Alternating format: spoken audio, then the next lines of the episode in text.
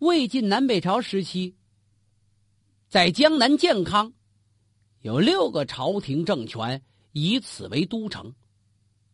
三国时期那东吴是以建康为都城，到后来东晋以建康为都城，到南北朝对立的时候，宋齐梁陈都建都于此。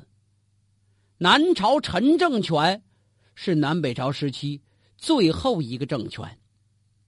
一提起南朝陈氏，人们很容易联想起来那位荒淫酒色的陈后主，还有那首风格奇靡、构思精巧的宫体诗《玉树后庭花》。陈后主啊，玉树后庭花呀，这2个专有名词在后代历史中反复出现呢。至于开国皇帝陈霸先，很多人知道的就不会那么详尽了。陈朝一共有5个皇帝，运行了多少年呢？32年，这是地地道道的短命王朝啊。实际上这开国皇帝登上皇帝宝座很艰难，得之艰难，而亡国皇帝往往失之甚为容易。你看，来的不容易，失去了是很简单的事情。尤其这陈朝更符合这规律，这简直是传奇小说的素材了。在南北对峙、天下大乱的时代里，有多少开国英雄、开国雄主一个一个走上历史前台，他们的光彩辉煌好像都高于这陈霸先，也难为这陈霸先一时难以争得上风啊。您瞅瞅跟他同时期的都是什么样的英雄人物啊？宋武帝刘裕、梁武帝萧衍，还有大名鼎鼎的隋文帝杨坚、唐高祖李渊、唐太宗李世民，这些位都是同时代的，当然就显得陈霸先有些暗淡。这是开国之君的对比。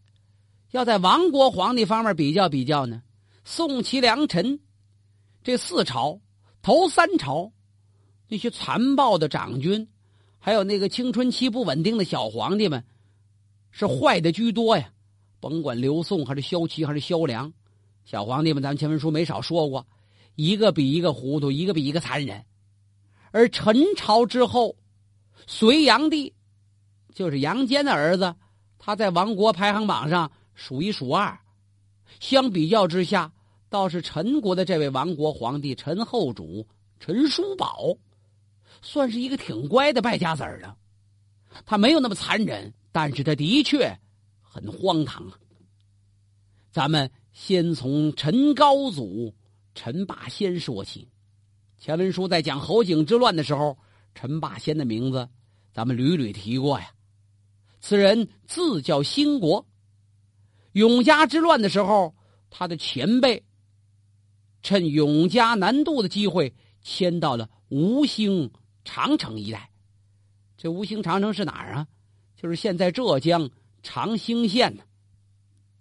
陈霸先家世寒微，但是有些史书说他是西晋太尉陈准之后，这应该是没有考究的，属于乱认祖宗、给皇帝脸上贴金这种事儿。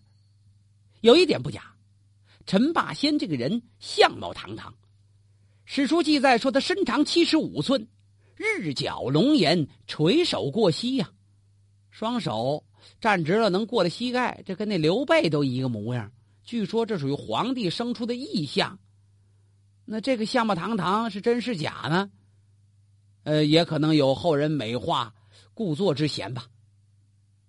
这位陈霸先是当地土豪的好样板，年轻的时候因为多武艺，喜欢舞刀弄棒，从小他就当上里长了。里长是什么级别干部啊？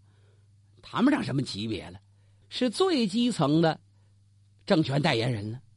打秦始皇建郡县制开始，郡下设县，县下设乡，乡下设亭，亭下设里吗？你看那汉高祖刘邦就是亭长，那就比这干部大多了。10里为一亭，一亭下边还分好些里呢。这里长大概跟那街道委员会主任差不离，就这级别。但是这陈霸先也算打小，这算国家干部了。最终他由打这里长做起，慢慢的越做越大，是步步高升啊。凭什么本事啊？凭钱呢、啊。用银两走关系，陈霸先越来越接近这健康城，到了国都了，最终打通关节，买到了一个很有油水的官职，梁朝的油库吏，管着油库。你想这油库的管理者，这油水能少得了吗？陈霸先有了钱，那场面就更大，结交的人就更多了。史书说陈霸先提倡而有大志，你相貌堂堂有志向，但是他厌恶生产，所以他从不经营生产，自个儿种地他烦得慌，终日是游手好闲。又有了国家铁饭碗，你想想有俸禄，没事儿把那富裕油倒腾出来卖卖，还有点灰色收入。年轻的时候自己由打地霸开始干，地霸啊没点身份，没点黑道背景能当里长吗？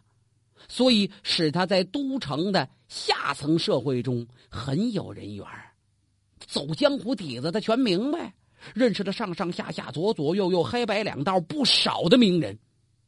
梁朝宗室有一位新余侯，这侯爷叫萧应，萧应被派到吴兴做太守，吴兴那是陈霸先的老家呀，所以陈霸先就得送礼走关系，先攀上这位新余侯萧应的门路，成为这位当时的高干子弟的幕僚啊。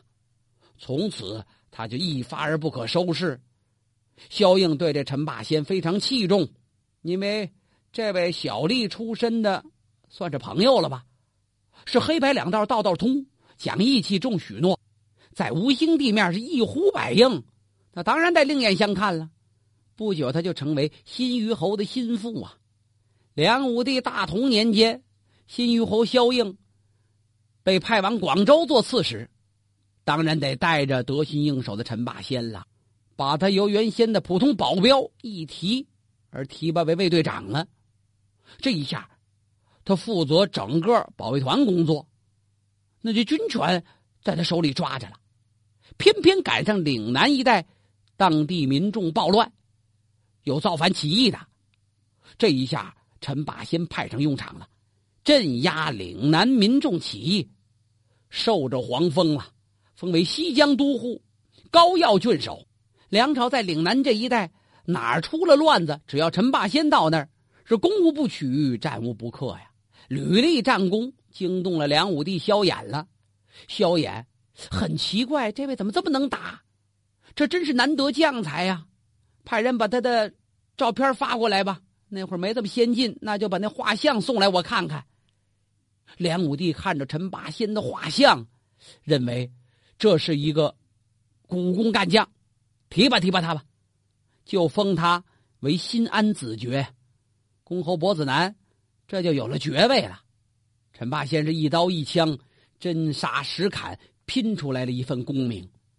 没多久他的主人萧应，那位新余侯病死了，借着护送灵柩的机会，陈霸先进得京城，又是一番交接呀，结识了很多权贵。回到广州不久，侯景叛乱，广州这一带也出现了通匪现象。陈霸先马上提请朝廷委派自己的好朋友朝廷宗室萧勃作为广州刺史，这是皇亲呢，有皇亲罩着自己，他就干起事来得心应手。萧勃当然感谢陈霸先了，有陈霸先冲锋陷阵打来的功名都是你萧勃的，谁不高兴啊？陈霸先以岭南为根据地扩充自己的实力。可是这位新主人萧勃虽然是梁武帝的堂侄儿，但是这萧勃可不是忠心报国的孝子贤孙，他只想保存个人实力。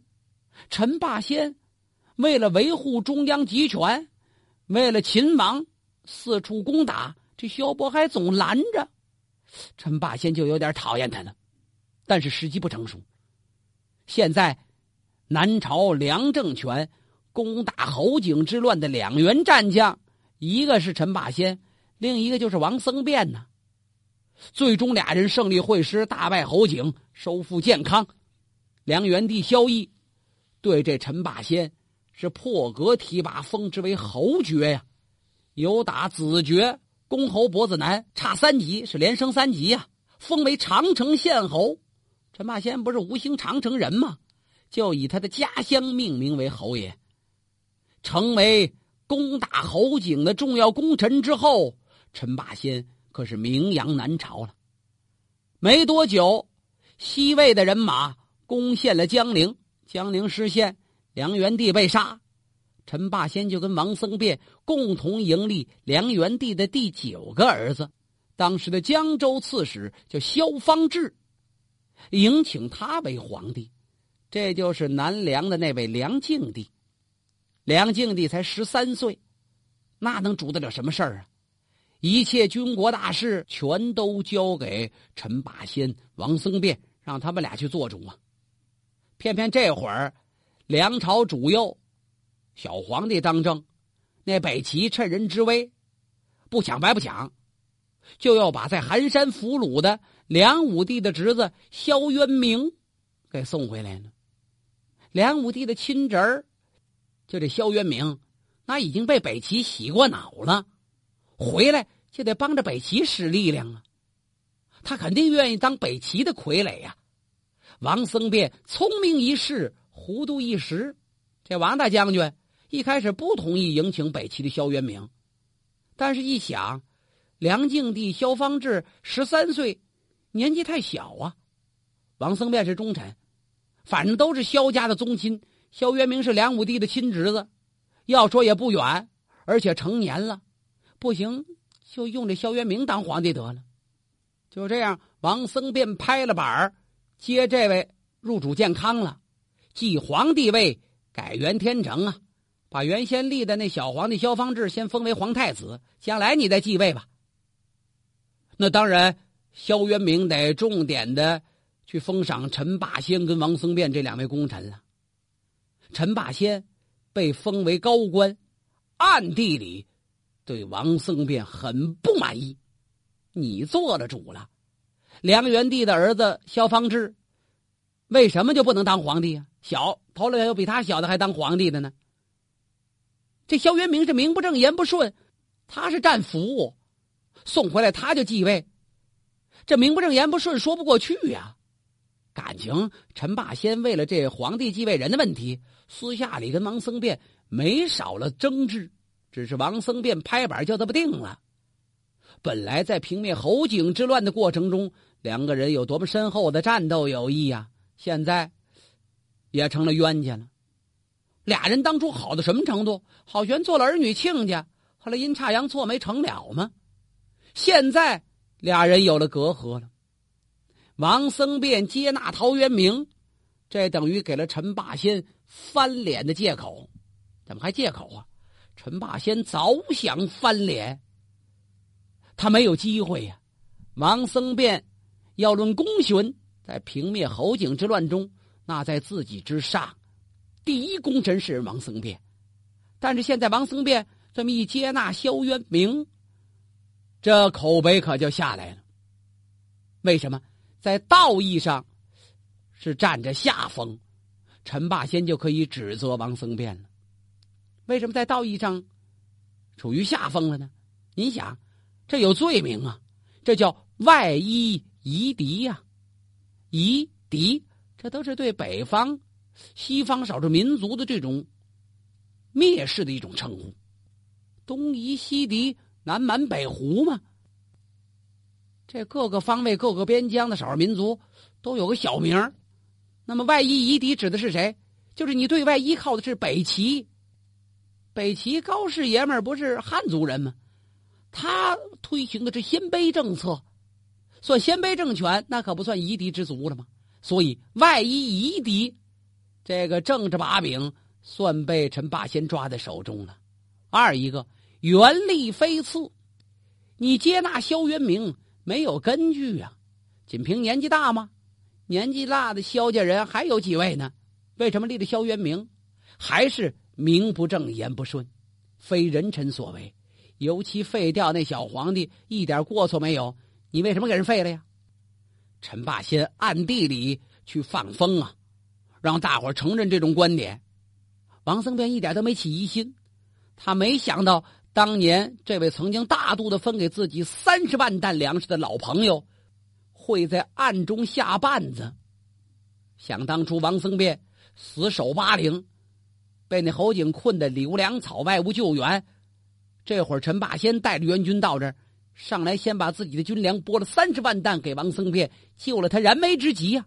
所以王僧辩一点都没怀疑陈霸先。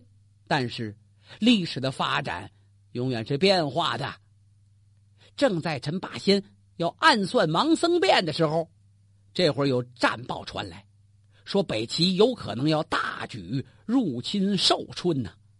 王僧辩连忙派人去告陈霸先，你要防备齐军，还告陈霸先别吃亏呢。陈霸先就是以抵抗北齐为名流于京口，实际他准备是突袭王僧辩，打着招牌是抵抗北齐，暗中是紧锣密鼓加紧筹备。由于事关重大，陈霸先只与侯安都那么几个亲信在商量屠灭王僧辩这事儿。大半夜里发兵，军人都以为陈大将军一声令下让我们夜间行军，这是要打北齐一个措手不及呀。他们哪知道走走这部队改方向，奔建康奔都城了。这到都城找谁呀？带队的就是陈霸先的亲信大将侯安都。侯安都自告奋勇，指挥周建带领兵丁齐发建康啊！就在解开缆绳马上要弃岸而行的时候，陈霸先有点犹豫，这行吗？这个他这么一犹豫，侯安都急了。他也不顾什么属上属下这上下级的关系了，他大骂陈霸先呢，主公你这是真糊涂啊，今日做贼，世事已成啊，您现在是骑虎难下呀，生死都得做下去了。如若失败，大伙一块死不就完了吗？如若成功，大伙一块活。您现在就在这原地犹豫，能免于消息走漏而被杀灭族吗？陈霸先觉得这侯安都骂得特别的解恨，给骂乐了。安都责怪我有理呀，于是命人纵马前行，一个压水路，一个压陆路，两队人马直奔建康。侯安都带领人马到达建康石头城北面，弃船登岸。这石头城北面这一块正好有个大土坡，跟那城墙离得就很近了。史书说北接冈部，不甚危峻，你要是起上起下什么东西也没有，显得这城池这城墙挺巍峨。这大土坡沿坡而上就能翻进去，那里边离着地面远不要紧呢。侯安都侯将军有轻功啊，告诉士兵们甭紧张，把我扔进去就得呀。哥几个一起搭了把手，把这侯大将军抬起来，1、2、3，给扔进去了。这侯将军轻功还真不错，被兵丁扔进北墙之内，凭借着自己卓越的轻功，也不怎么一落地儿，居然没事儿。他从里边扔下绳索，大伙顺着这绳索攀墙而入，偷偷的就进了石头城了。神不知鬼不觉呀，陈霸先这边呢，率领着兵丁攻打建康城的南门。这会儿王僧辩还蒙在鼓中呢，深更半夜，王大将军睡了吗？没有，这位干国忠良还在熬夜办公呢。忽听有人报，大将军大事不好，城外有兵来攻城。王僧辩一愣，难道说北齐的人马打得建康了？不能啊，我怎么一点信儿不知道啊？插翅膀能飞过来，这谁呀？甭管是谁了，赶快传我的大令，准备兵马，准备铠甲。太仓促了，而且这还没准备齐呢，已经有人进城了。是陈霸先进来了吗？没有，陈霸先在城外边了。侯安都不是进来了吗？他被人扔进了石头城北墙，然后拿绳子把自己那小分队都给系进来了。现在这帮人在城中这么一冲撞，哎呦，人心大乱。王僧便跟他的大儿子带着人马匆忙往外闯啊，被人杀得大败，最后爷俩躲楼上不出来了。史书说力不敌，走登南门楼，拜请求哀呀。跑到南门那儿躲城楼不下来，陈霸先这会儿把城门也公开了。陈霸先做事决绝，那无赖的地痞作风又表现出来了。你不在楼上不下来吗？我烧你！你不下来，你变羊肉串了。他放火烧南楼啊，烧得王僧辩父子不得不下楼投降。陈霸先恶人先问罪啊，没等王僧辩责问他，他先急了：“阿都！我有何罪呀、啊？你王僧辩竟与北齐军一起攻我陈霸先！”王僧辩一愣，心想这哪跟哪儿啊？啊，他马上明白了，陈霸先这番言辞是给周边那些梁朝的士兵听啊，告诉大伙这王僧辩先打我，他沟通北齐，跟齐军那叫里通外国呀，所以我打你王僧辩是对的。王僧辩一阵苦笑，上上下下打量打量陈霸先，晃了晃头，不吭声了。为什么？说什么都没用了，一不做二不休啊！陈霸先子丑寅卯1、2、3、4，把王僧辩的罪责数落了一遍，马上派人押下去。就在那楼下边用绳子把王僧辩跟他的大儿子统统给勒死了。好可怜王僧辩，平灭侯景的首功之臣，死的竟然这么突然，死的如此的不值得，这不是历史的悲哀无奈的结局吗？杀了王僧辩，陈霸先下一步就得废帝了。他把北齐送来的那位萧渊明废掉，重新迎立以前的那位小皇帝萧方智。当然陈霸先现在他只是立足未稳，所以呢先要安定国内，也得搞好国际关系。立萧方智为帝之后，他向北齐称臣，怕北齐跟他翻脸，以萧渊明为司徒，不是说罢免之后就成老百姓了，还交给你国家的大权，实际大权在他自己手里。这个名誉性的官职很好听啊，司徒那是三公之一啊，做做样子是给北齐看，你先别发火。